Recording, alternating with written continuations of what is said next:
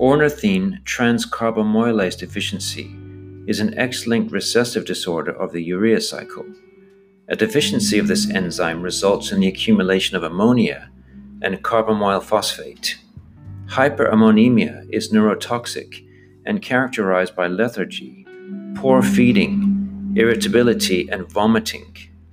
Excess carbamoyl phosphate is shunted to the pyrimidine pathway and results in elevated levels of orotic acid.